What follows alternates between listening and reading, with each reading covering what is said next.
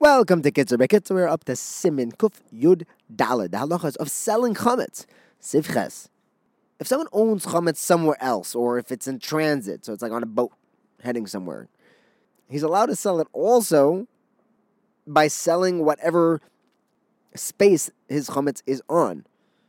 However, just in case, he should also be mevatel it in front of a beis din or in front of three people. Just you know, random three people as a beis din.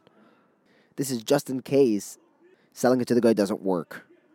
Now, if he sold chametz that was in transit and then it gets delivered to him on Pesach, the goy has to pay for the transportation and whatever other expenses are necessary uh, in bringing this stuff to its destination.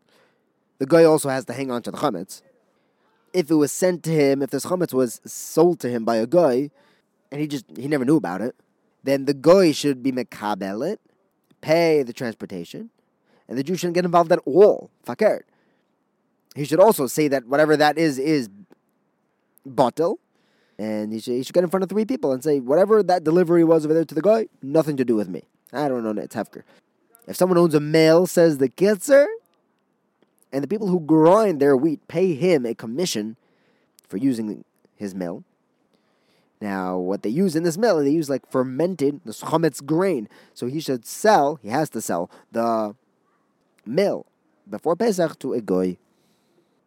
Even if they're not going to pay him on Pesach for the use of his mill, when they're using that mill on Pesach, the owner automatically is kind of a chelik of that chametz because he gets a commission. He gets part of the grain that they're grinding in his mill.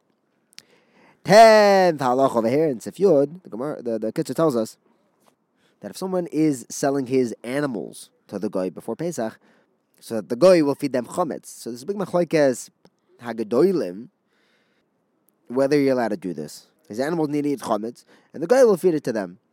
If you're able to avoid it, if it's impossible, this is the only way to keep his animals alive over Pesach, he should make sure to run it all through his Rav. Next, the Kitzur tells us that it's a mutter for a Jew to lend bread before Pesach, and whoever he's lending it to is going to give it back to him after Pesach. The guy doesn't have to return him this same loaf that he lent him. He just has to give him back a, a loaf of bread that's worth whatever he, he gave him before Pesach.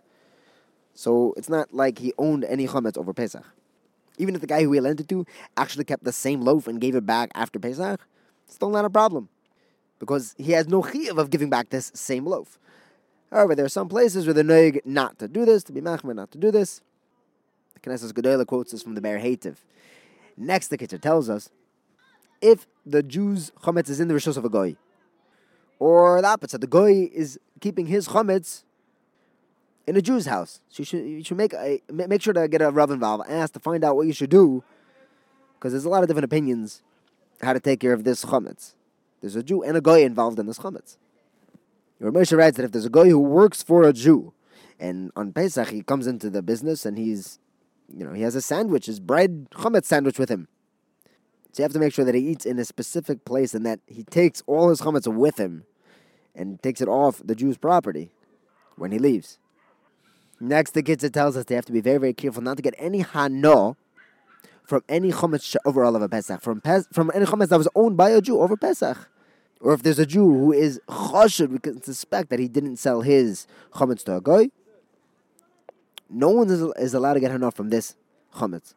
Ramosha writes that you're allowed to buy chometz from a store that your choshed didn't take care of their chometz over Pesach, as long as you wait long enough after Pesach that they restocked. And this thing that you're pulling off the shelf wasn't on the shelves over Pesach. It wasn't in the storage room either. They didn't own this over Pesach. So you have to ask someone who is a Pesach who knows all the details. And then the Kitzur brings down the nusach of the Shtar Mechira for the goy. He brings it in Hebrew, he brings it in Yiddish.